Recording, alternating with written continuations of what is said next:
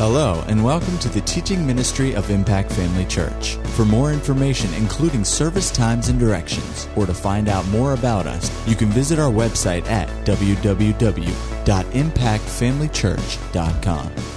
We trust you'll be blessed by today's message. Turn in your Bible with me to Daniel chapter 2, the book of Daniel, the second chapter. Let's go to the Lord in prayer. Father, we thank you for your goodness and mercy today. Father, we thank you for the privilege of turning to your word, coming before you, coming into your presence, Father, uh, through the word and by the Spirit that's on the inside of us. Father, we turn to your word today to receive insight, instruction, edification, direction. We know, Father, that your word is alive.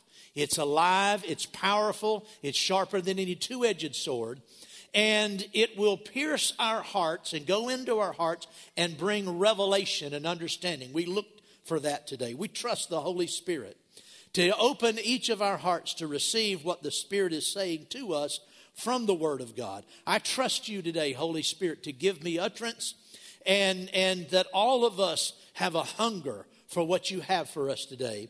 We thank you for it. Father, we pray for all who are in authority. We pray for our president. We pray for all of our leaders in Congress and, and uh, on both houses and in D.C., the courts. We pray for all who are in authority, federal, state, local level, right here in our own communities. We pray, Father, for our president elect.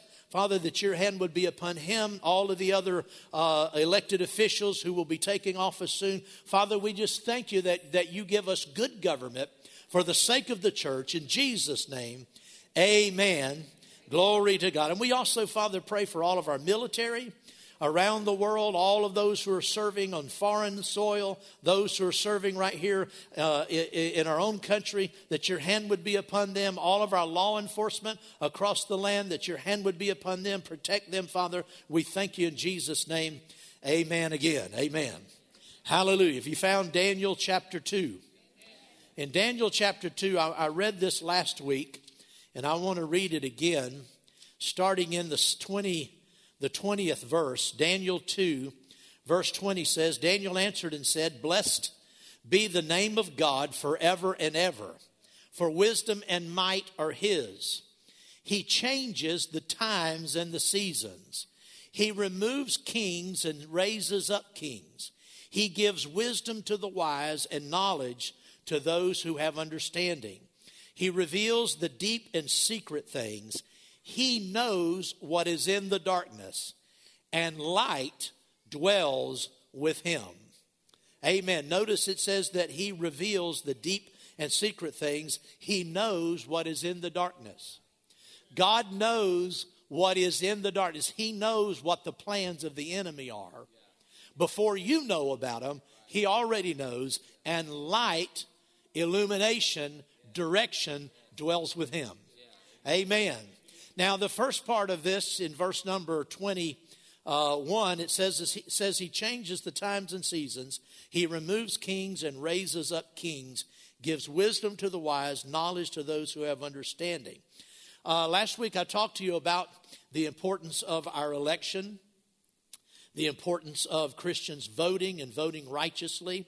Uh, today I want to talk about what now after the election.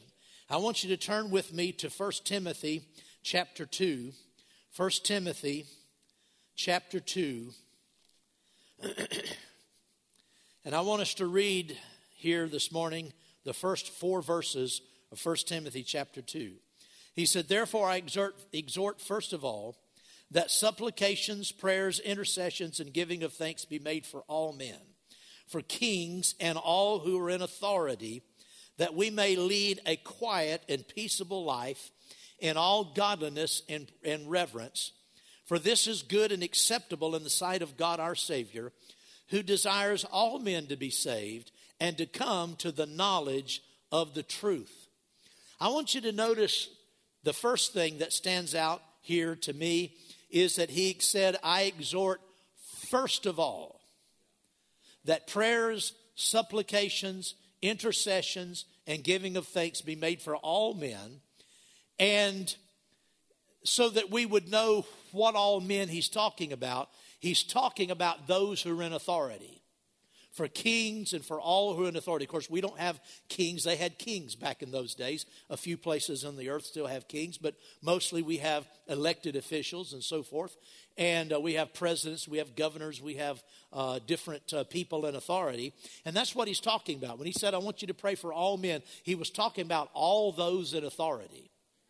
But the thing that stands out to me is that he said, first of all. First of all. That means, what does it mean when, when, when uh, the Lord says, do this first? Does that mean do something else before that? Is it, does it mean there's something else above that, on top of that list? No. He said, I exhort that first of all, listen, our nation is in the condition it's in because the church has not obeyed this verse of Scripture. I said that our nation is in the condition it's in because the church hasn't put first things first. This says before you pray about yourself, listen, there's just a general biblical principle that if you consider yourself first in all things, you'll never advance in the things of God. It isn't about you first, it's always about putting someone else first. Of course, we worship God above all. But when it's talking about things that concern us in this life, he said, don't put yourself first. Don't put your own household first. Don't put your own family first. He said, first of all, pray for those in authority. We haven't done that like we should. I've noticed for many years that the church gets excited or, or stirred up about praying for the government just before elections. And then after elections, that goes away. And people don't really think much about it, not much prayer is offered. And I'm telling you, the condition of our nation, what we've experienced in the last uh, number of decades, has just gotten worse and worse. Ungodliness is growing, lawlessness is growing, uh, uh, morality, spirituality, biblical values put on the back burner, uh, being uh, uh, diminished, and, and, and so forth. That's the result of the church not taking its place in prayer. We've got to get back, church. We have got to get back to the principle of putting prayer for our leaders first. I'm saying that to this church. I'm saying it to the body of Christ. The church has got to get serious and not just say, well, shh, we've had an election now. Thank God that's over. It's time to really do going forward. I'm talking week after week, month after month, year after year, putting this first. That's what the Spirit of God is saying to the church in America right now concerning its prayer for the nation. Put it first. Put it first. There, the Bible says that God changes times and seasons that he raises up kings, put down. That means that God gets involved in the affairs of men. But he does it to the degree that the church prays. When the church doesn't pray, he can't do that like he wants to do because God really doesn't do anything in the earth unless the church asked him to do it. When Jesus ascended into heaven, before he left, he said, All authority has been given to me in heaven and earth. And then he left. But before he left, he transferred that authority to the church. God is limited by our prayer life. He is limited in our nation by our prayer life. He's limited in the White House by our prayer life. He's, went, he's limited in the Senate and the House of Representatives by our prayer life. He's, he's limited with our lawmakers because of our prayer life that when we don't put first things first and pray like we should for our leaders.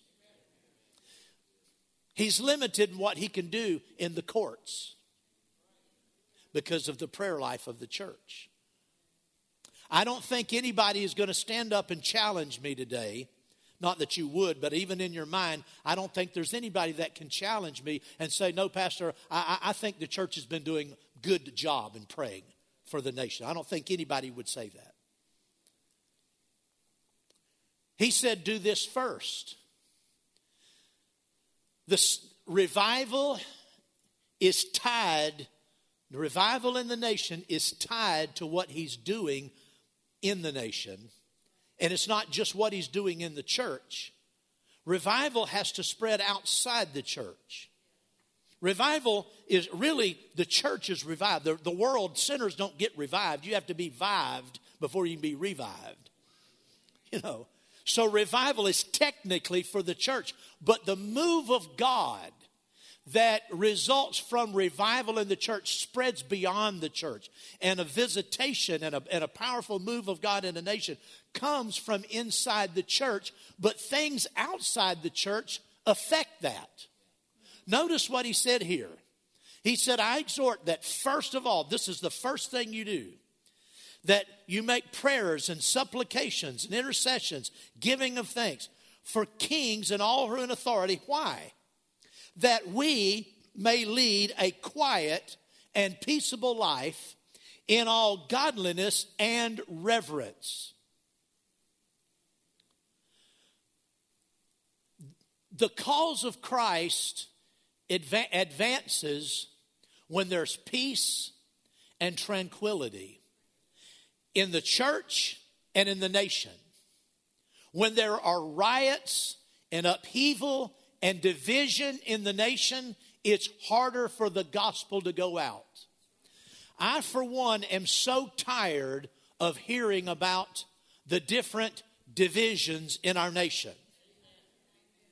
I'm so tired of hearing about the, uh, you know, in this campaign season, on the one hand, everybody is bemoaning division. All of the talking heads are bemoaning division. And at the next verse, they're breaking us all down into 100 categories. The young vote versus the old vote, the black vote versus the white vote, versus the Hispanic vote, versus the Asian vote, the, the, the male vote versus the female vote the college educated versus the high school educated, the blue collar versus the white collar, and then all of the variations and combinations of that. The white women at certain age with the ed- college education, the ones without, and they got, listen, we're Americans. And everybody in America young or old, rich or poor, black or white, or, or any other color, educated to the college degree or any other degree, we're all Americans and we're all important.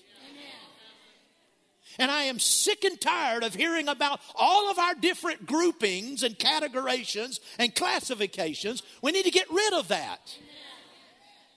I'm tired of hearing about African American, African Americans, Irish Americans, Cuban Americans. We're Americans. We're Americans. Now, I said all that because division in our nation hinders the plan of God. It hinders the flow, it hinders the reception of people. And the media is not going to change it. Our politicians are not going to change this climate. They're powerless to do it. The power to change this is in the church. We're the only ones with the power. We're the only, the church is the only body. We are the only people who can turn this nation around. Outside of the church, outside of born again people who have a covenant with God, who know how to pray, there isn't any power out there. There isn't any civic organization. There isn't anything in natural man. They are bankrupt. The world is bankrupt. It has no more ideas. It has no more ability. It cannot correct itself. This world will grow worse and worse and worse and worse, and only the church can be a bulwark against that. Only the church can stand up and make a difference, and we've got to be serious about it. First things first. You want to have a quiet and peaceable life? Start putting prayer first. You want to see peace in the nation? Start putting prayer first. You want to see the gospel flourish, and that's what he's talking about. that we might lead a quiet and peaceable life in all godliness and reverence, for this is good and acceptable in the sight of God our Savior. For what purpose? He desires all to be saved and to come to the knowledge of the truth. This whole business of praying for our nation is ultimately for the salvation of people. Amen. We want the move of God, the awakening that we are so aware of and we know it's there, we're hungry for, we talk about it. it, it praying for revival is critical, but what we need to see is praying for the nation is critical, and the two are related. I said the two are related. Amen. Go with me to Second Thessalonians. Just go back a page or two. Second Thessalonians chapter 3.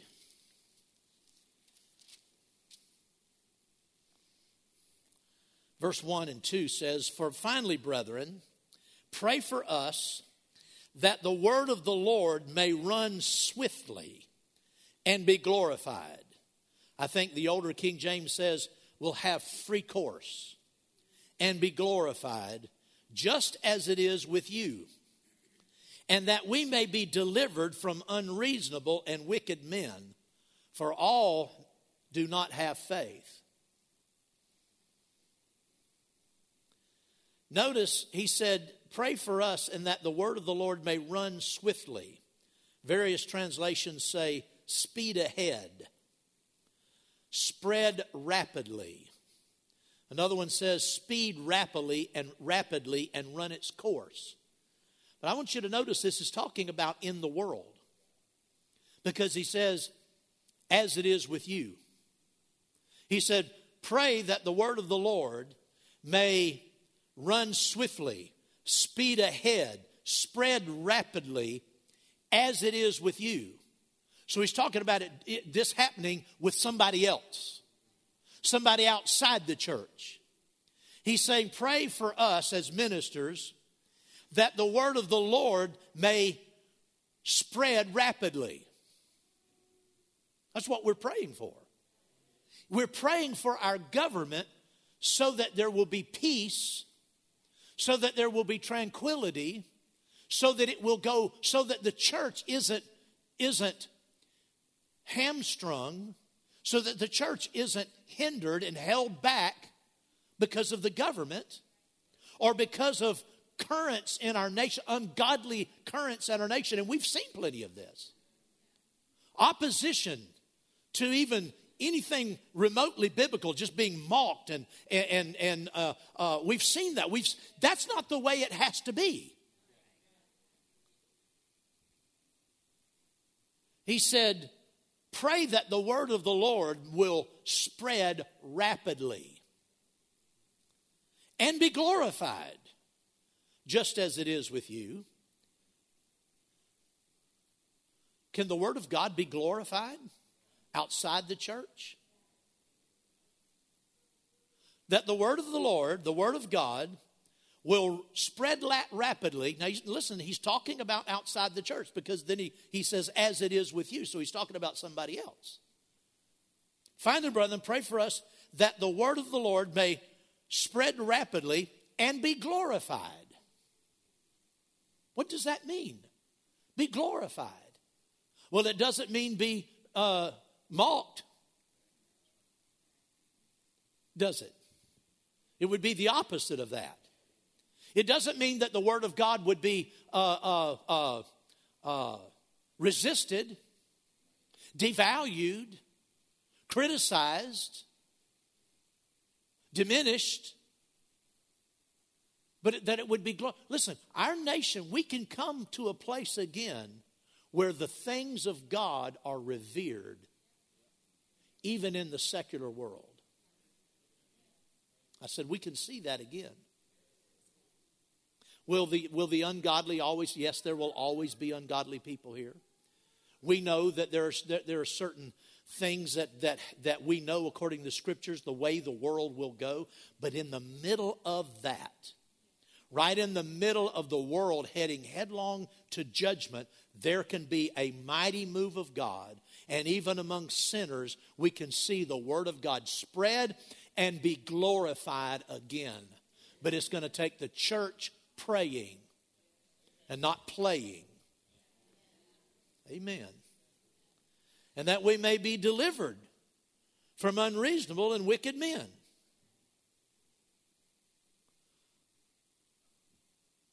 It's not the will of God that the church be trampled down by the wicked. It's not the will of God that unreasonable and wicked people rise up and subjugate Christians, suppress Christians, persecute Christians. Now, we know persecution will come, but it's not the will of God. Persecution doesn't come from God, He doesn't inspire it. He doesn't condone it. He tells us persecution will come, but it's not of God. It's not part of His plan. Listen, forget this idea that you've heard it before. I have too that the church, you know, gets lazy and, and absorbed in the culture, and sometimes God has to allow persecution to come to stir the church up. Listen, persecution may have that effect, but persecution is not the plan of God. He doesn't send it, He's not behind it. You wouldn't do that to your children. Amen. In fact, your own children, you may be mad as a hornet with them. You might be paddling them every day, but you don't want anybody else messing with them. Isn't that right? You don't want the neighbors messing with them. You don't want some bully at, at school messing with them. You don't want a teacher mistreating them. regardless of what you might have to do to discipline, you don't, I mean, if, if, if they're in an authoritative position like at school, you want them to respect those in authority. But I'm saying people who don't have any authority, don't have any right, you don't want them messing with your kids. I don't care what they've done. Now, you know that's true. You think God's any different. Where'd you think that come from? Where do you think that attitude, that, that response comes from? It comes from the nature, the, the fatherly, parental, parental nature of God towards his children. That's where we get all of this. So, God wants the church to flourish, and He wants the Word of God to flourish, and He wants people to come to Christ. And for that to happen, we have to pray for our leaders. It, I just want to make this real clear our praying for our leaders and what's going on in our nation in the, in the political realm, the financial realm, the social realm, these things affect the revival that we're praying for. Amen. Well, praise the Lord. Go to Second Chronicles chapter 2.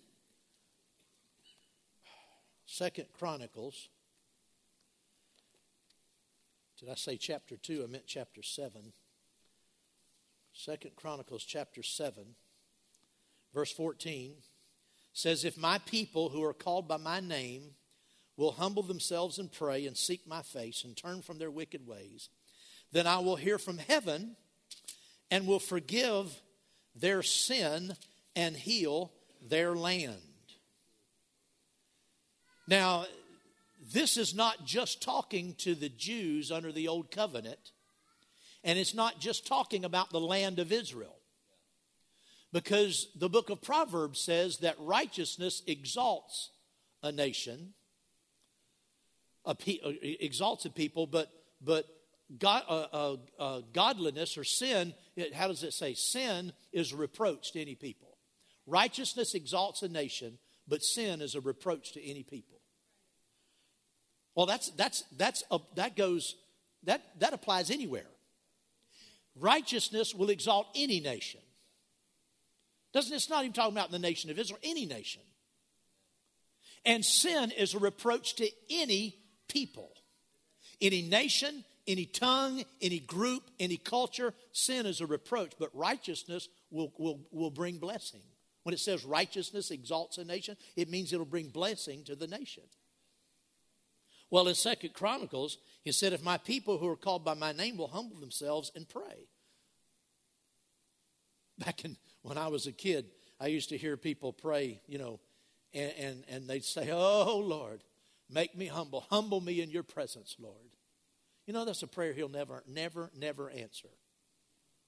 He'll never answer that prayer. He's not going to humble us. He said, if my people will humble themselves, there's going to have, if there's going to be any humbling, we have to do it. We have to be willing to humble ourselves in this business of prayer and realize that we've not done what we should have done. If my people who are called by my, my name will humble themselves and pray and seek my face and turn from their wicked ways, then I will hear from heaven and will forgive their sins and heal their land. Now, probably most of us believe we a great victory was won last week with the election. Maybe not everybody. But mo- I think most people here would, would say that uh, this election was, was a great win for the nation and so forth. But if we make the mistake of not praying just because we think we've gotten some breathing room, I, I don't know, but I wouldn't be surprised if if the Lord hasn't allowed this man, Donald Trump, to come to the place, and we know that that that that God's in these things because He says He'll do that, and we've been praying. But I, I don't know that it's that it's really. Uh, uh, uh, I, I wouldn't be surprised if God hasn't allowed us to elect a man who we all agree he can't succeed without prayer. I don't mean that ugly. I'm just saying he's never governed before. I'm not saying he's stupid, he's a brilliant man. But he's never been in any kind of government before. He's never served on a school board. And he's the president of the United States. He's never worked with Congress. He's never worked with an opposing political, you know, opposition party. He's never done any. He's never done anything he's going to have to do. We must pray. We prayed and put this man in office. We must not abandon him. We must pray. And the Bible talks about us as Christians not being boastful because God has put this treasure, He said, that we have in earthen vessels, that the excellency of all that God's done would not be of us, but all of Him. Because, I mean, He deposited heaven in creeps like us. Unworthy, unable,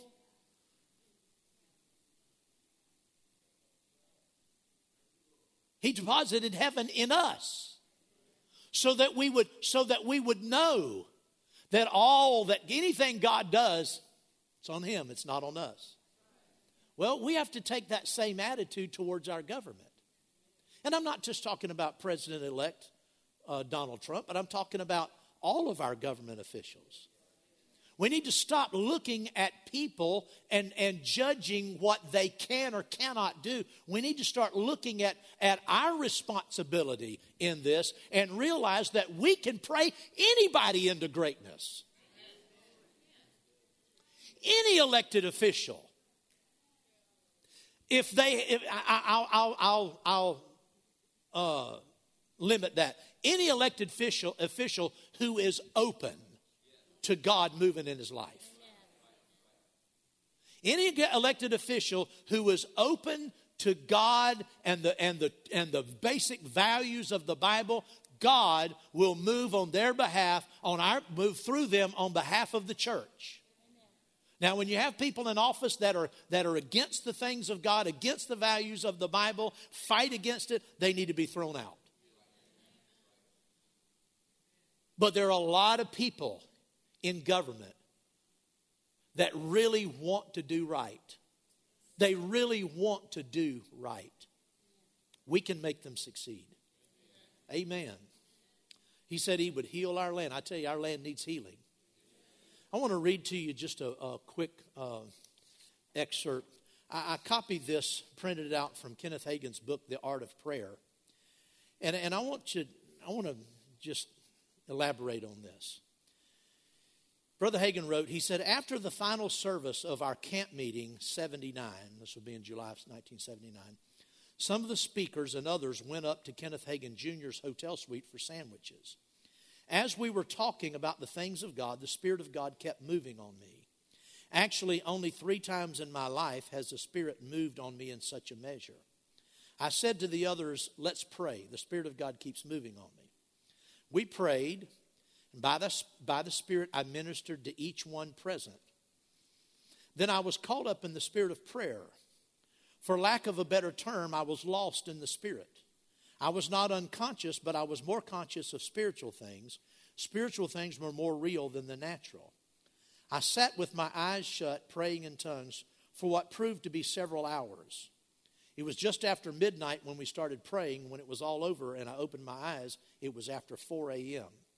Yet it seemed as if it had only been 10 or 15 minutes. The Lord spoke to me. Among other things, He gave me instructions concerning the prayer and healing school, which you're now holding every weekend on the Rhema Bible Training Center campus. And I saw something. I saw three things coming up out of the Atlantic Ocean.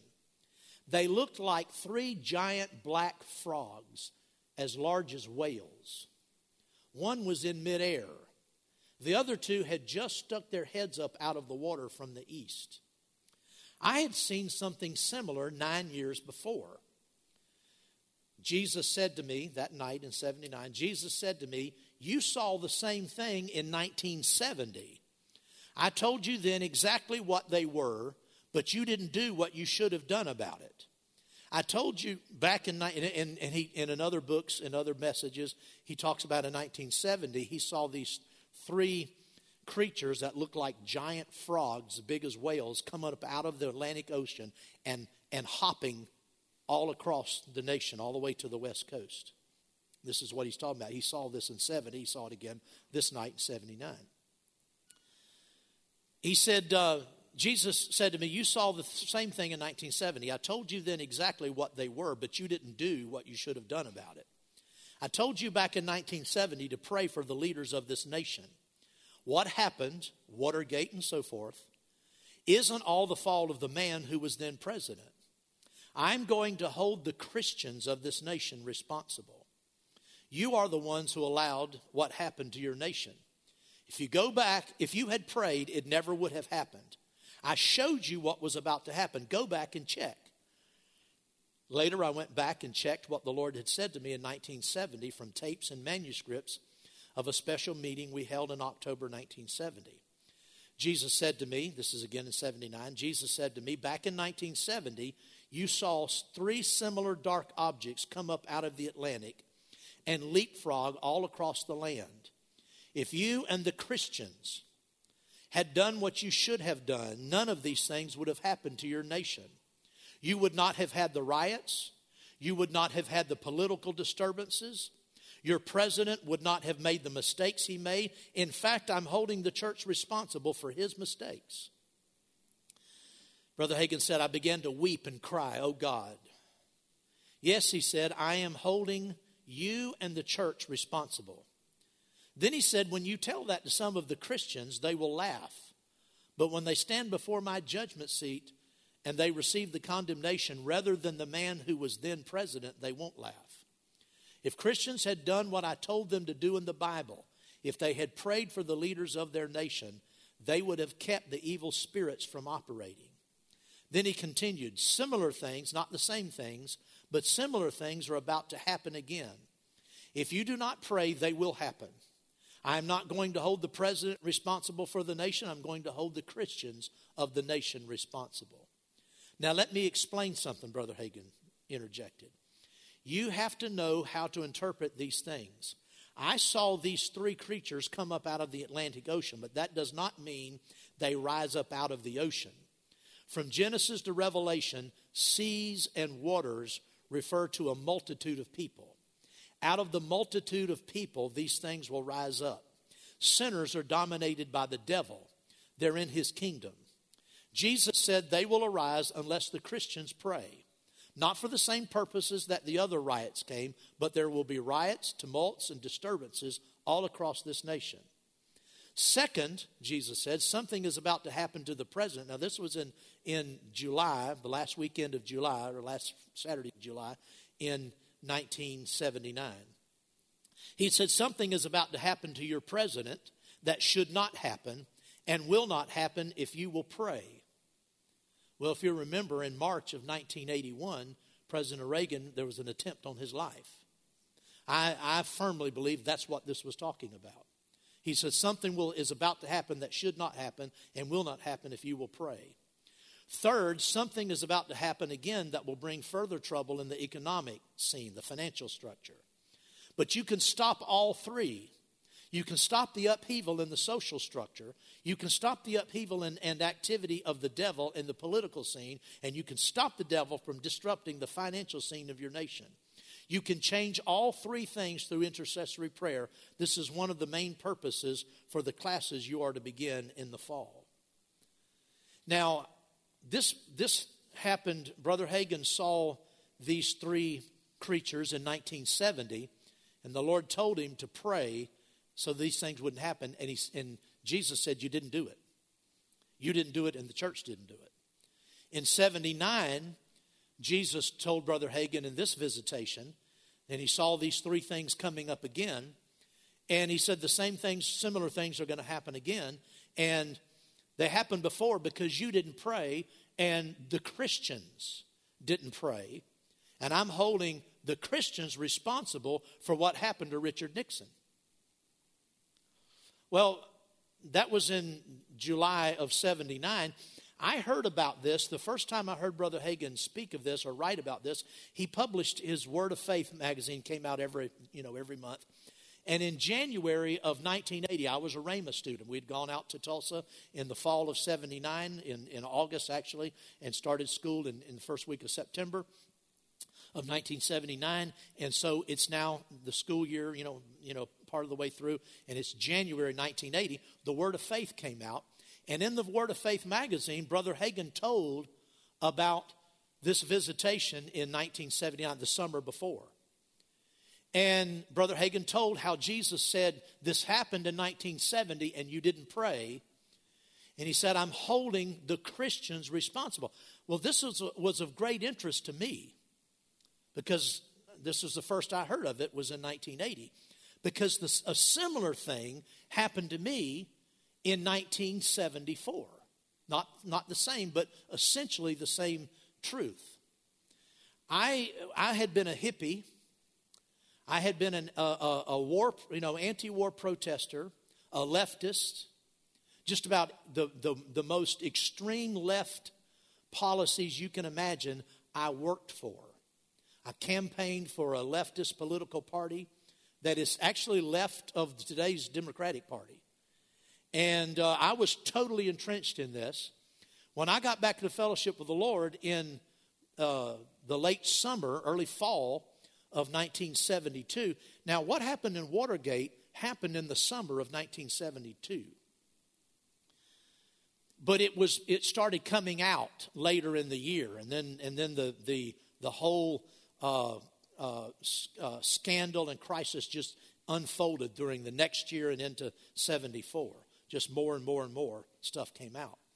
Well, I was, I was not even in fellowship with the Lord when it first happened, but in the fall of 72, I got back in fellowship with the Lord, and I started going back to church either, either in the latter part of 72 or early 73.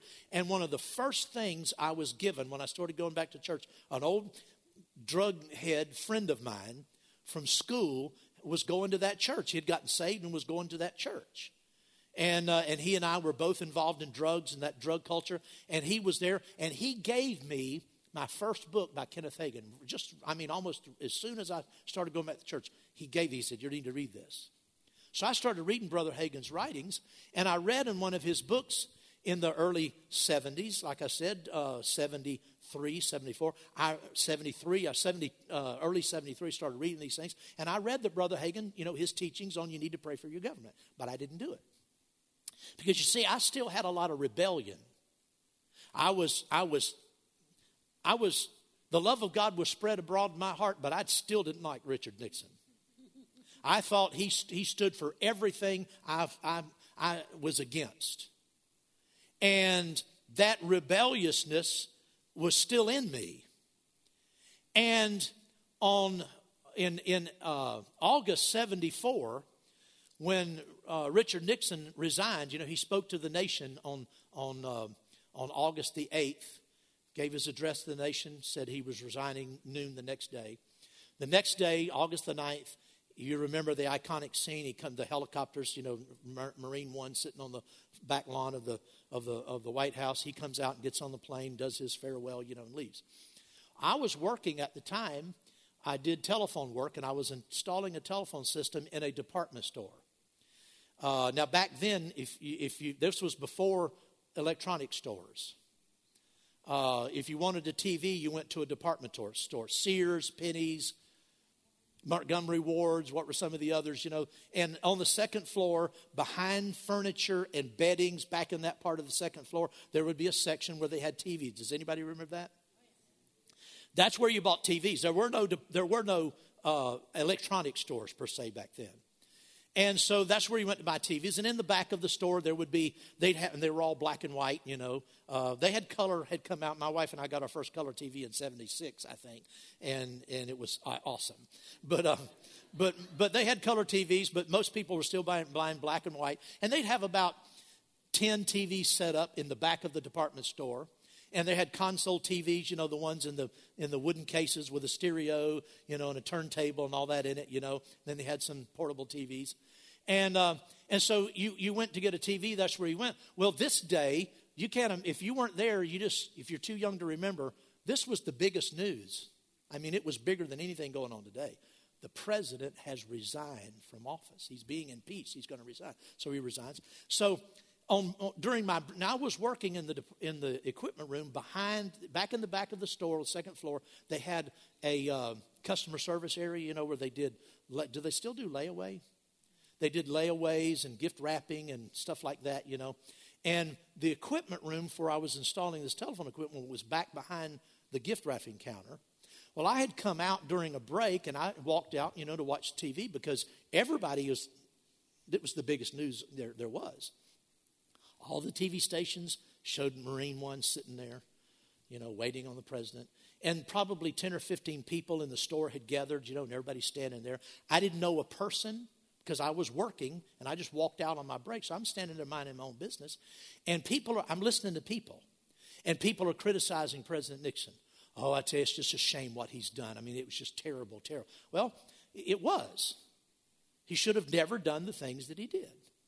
He, tr- he tried to obstruct justice, cover up a cover up. And, and it was bad. And people, now some people, they're, they're probably equally split. Some people were saying, well, I, I, I think he's just a scapegoat, you know, and there's a lot of people done far worse than this, and they're just using this, you know, to, he's, they're using him as a scapegoat. Some people were taking his, his side. I'm just standing there kind of minding my own business, but I'm thinking, you dirty dog, you finally went down. I, I know I told a friend of mine when this first happened in 72. I said, They're going to get him. And he said, Oh, no, it'll never happen. You know, the, the, the powerful never get, they, it'll just be brushed under the, the rugs. It, nothing will ever happen. I said, You watch, heads will roll. So I was standing, I was glad heads were going to roll. And I'm just standing there thinking, you know, how bad President Nixon is, just to myself. I tell you what, the Lord knows what you're thinking. And I'm standing there, not talking to anybody, and the Spirit of God spoke up in me so strong that it startled me. And I'm thinking about how bad he was, and the Holy Ghost said, Yeah, and it's all your fault and the rest of the Christians because you never prayed. Not one time did you ever pray. Well, I realized that the break in happened in 72, but all following that, into 72, 73, President Nixon kept making one mistake after another. He kept he kept digging the hole deeper for himself. He actually started obstructing justice. And during this time, I was in fellowship with the Lord and I had been taught to pray, but I wouldn't do it because I didn't like him. And the Holy Ghost just, I mean, it's just like he, he stood right in front of me. Not in, this wasn't that still small voice. This was the authoritative voice, authoritative voice of the Holy Ghost. He said, Yeah, and it's all your fault, just like that. He said, It's all your fault and the rest of the Christians because you never prayed.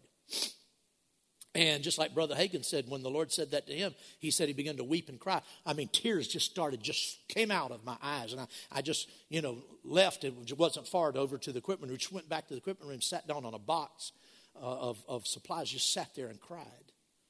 Because I realized, I mean, I tell you, when God speaks to you like that, it's over. There's no arguing, there's no defending yourself. I knew I was guilty. I didn't, I didn't, I shared that with one or two people, but I didn't talk about it very much because, frankly, though I knew God had spoken to me, I still questioned a little bit the, his attitude. I mean, he said, It's your fault and the rest of the Christians. He said it just like that. I mean, if, if I can, I don't want to say that, that it was a disgusted tone. That might be fair. It was, if it wasn't dismissive of the Christians, let me just say this he had an attitude. And he said, the Christians. And, and, and that, then those two words, the way he said it, the Christians, it just kind of bothered me. I thought, was that really God? I mean, he's talking about us. Oh, loving Father. I, I questioned that. Well, when I read this in the Word of Faith in 1980, and I saw that he said exactly the same things to Kenneth Hagin, and he used to say, he said, You tell that to some of the Christians and they will laugh. Three or four times here. He said, It's the, it's the fault of you and the Christians. Well, that made a real impression on me. Uh, and after that, I determined, I repented, and I determined I would pray. And I'm telling you, just what the Lord told Brother Hagin, he didn't go into all this other detail with me. I didn't see all those things. He didn't tell me all this other stuff that he told Brother Hagin. But what he told Brother Hagin is true. If we pray, we can stop things. If we don't pray, listen, those demon spirits, those works of darkness are relentless. They always try to come back. They always try to do it again. And it is in our power to stop it. I said, it's in our power to stop it. And what I'm telling you today as, as the church, we must put prayer first. I said, we must. Prayer for our nation. First things first. As Christians, let me just say it a different way if I can. As Christians, in our individual lives, we need to realign our thinking, each one of us, and accept the fact that God said to us, first of all, pray for, your, for those in authority. Did he not say it? We have got to, to, to let that register on us and we've got to change. We have to change. We have to do this. And, and, and I will preach about other, I won't preach about this every Sunday. I'll preach about other things. But when I'm not preaching about it, we still have to do it. You understand what I'm saying? We have to do this. Because we have a president, we have, he needs our prayers. But everybody needs our prayers. The ones who are experienced and the ones who are inexperienced, those evil spirits are always trying to influence people in government. We can stop these things. Amen. Glory to God. Well, I've gone far enough. I only got through about half my stuff, but but you know, I got my point across. Let's all stand. Praise the Lord.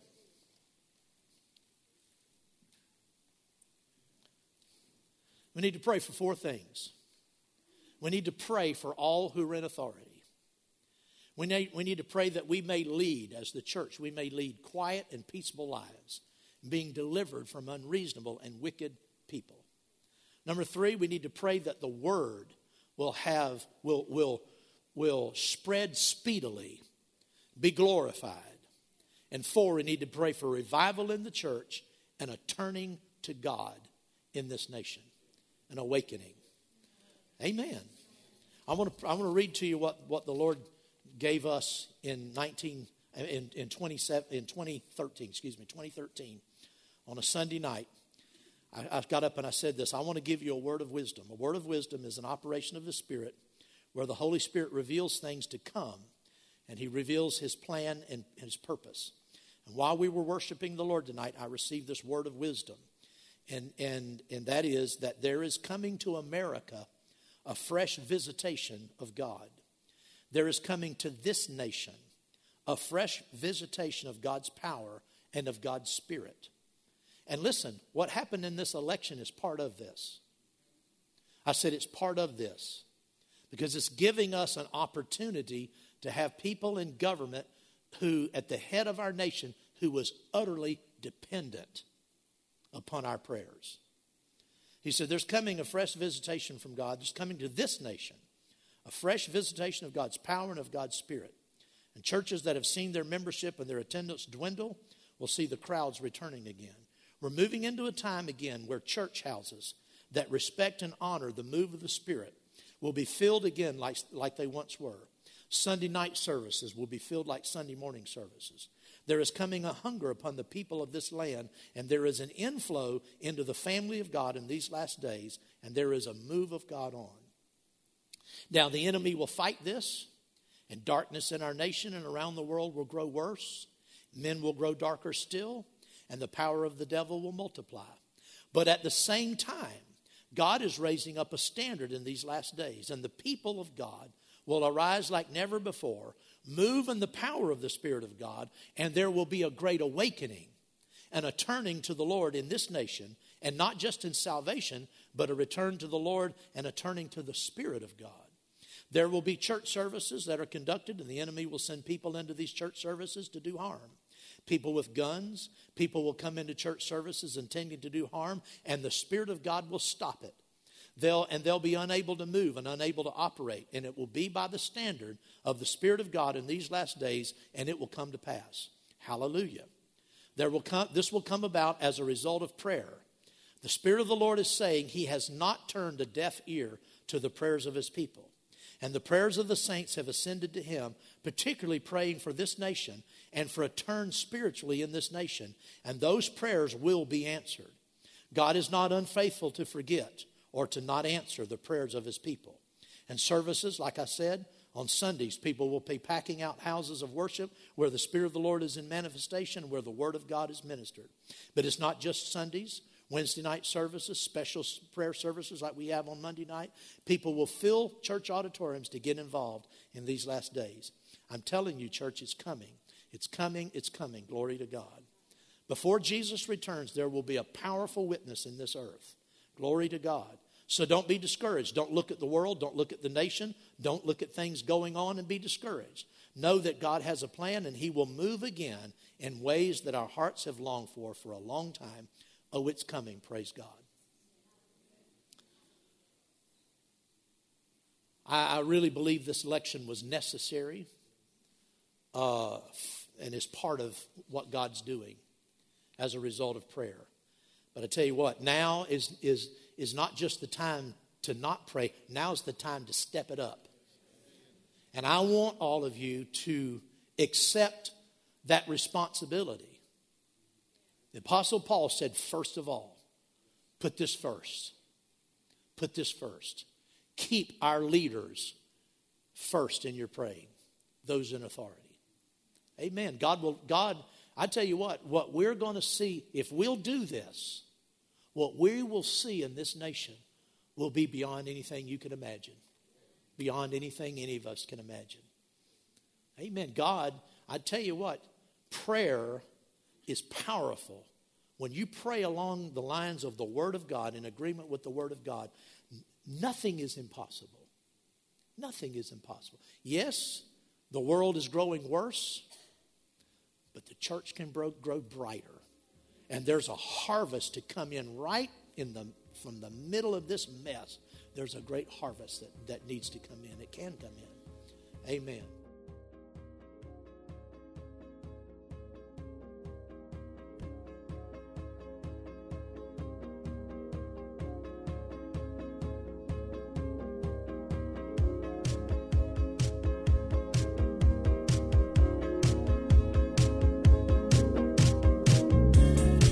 Impact Family Church, it is our desire to see you blessed through the power of the Word of God. We have been helping people to change their world for over 25 years through our dynamic ministries and teaching.